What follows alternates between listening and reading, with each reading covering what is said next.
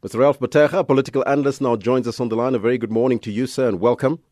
Good morning, Elvis. Good morning, Press FM um, listeners. Thanks for inviting me. Were you shocked at the revelations made by the finance minister Nhlanhla Nene that he met the Guptas several times at their Saxonwold home?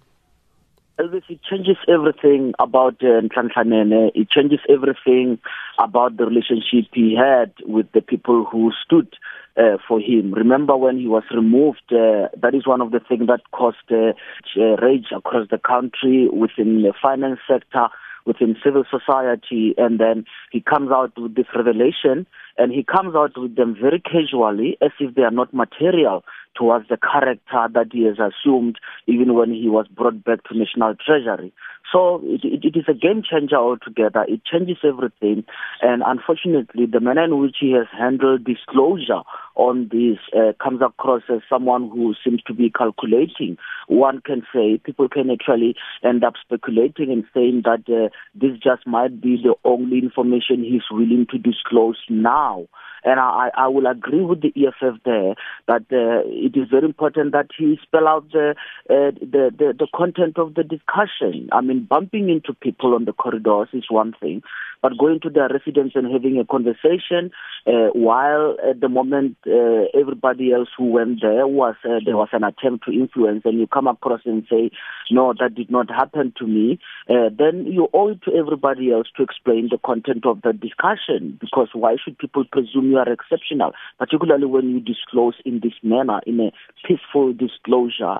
It really, uh, a cloud hangs above uh, Mr. Nene's head. Where does it leave the President Cyril Ramaphosa's ambitions to, uh, to rescue South Africa's economy from the ravages of state capture? You know, Elvis, uh, uh, the presidency of Ramaphosa relies a lot on credibility. Ramaphosa came on the ticket of credibility.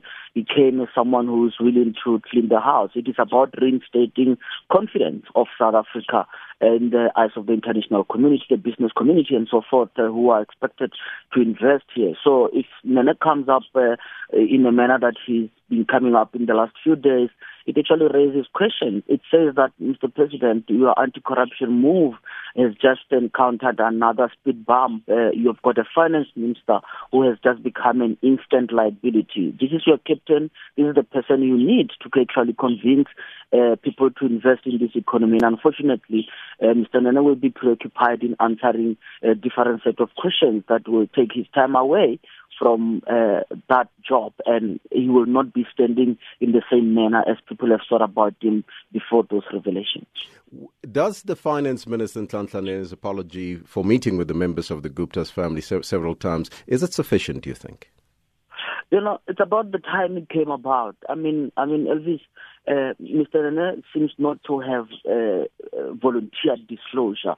The EFF is blackmailing him. I disagree with the, the manner in which the EFF they are managing this. If there is anything they know, they need to tell the nation as well. But it appeared that they blackmailed him. They were they've been saying things that we will reveal, and Mr. Nene goes and reveal. So. It, it, the apology looks like it's, it's, it's a crisis management strategy. And again, he should, I think he should say more about what was discussed and so forth, uh, maybe. And also there is this thing that uh, you go through the apology. It says that uh, I'm sorry to have met them at their place and so forth.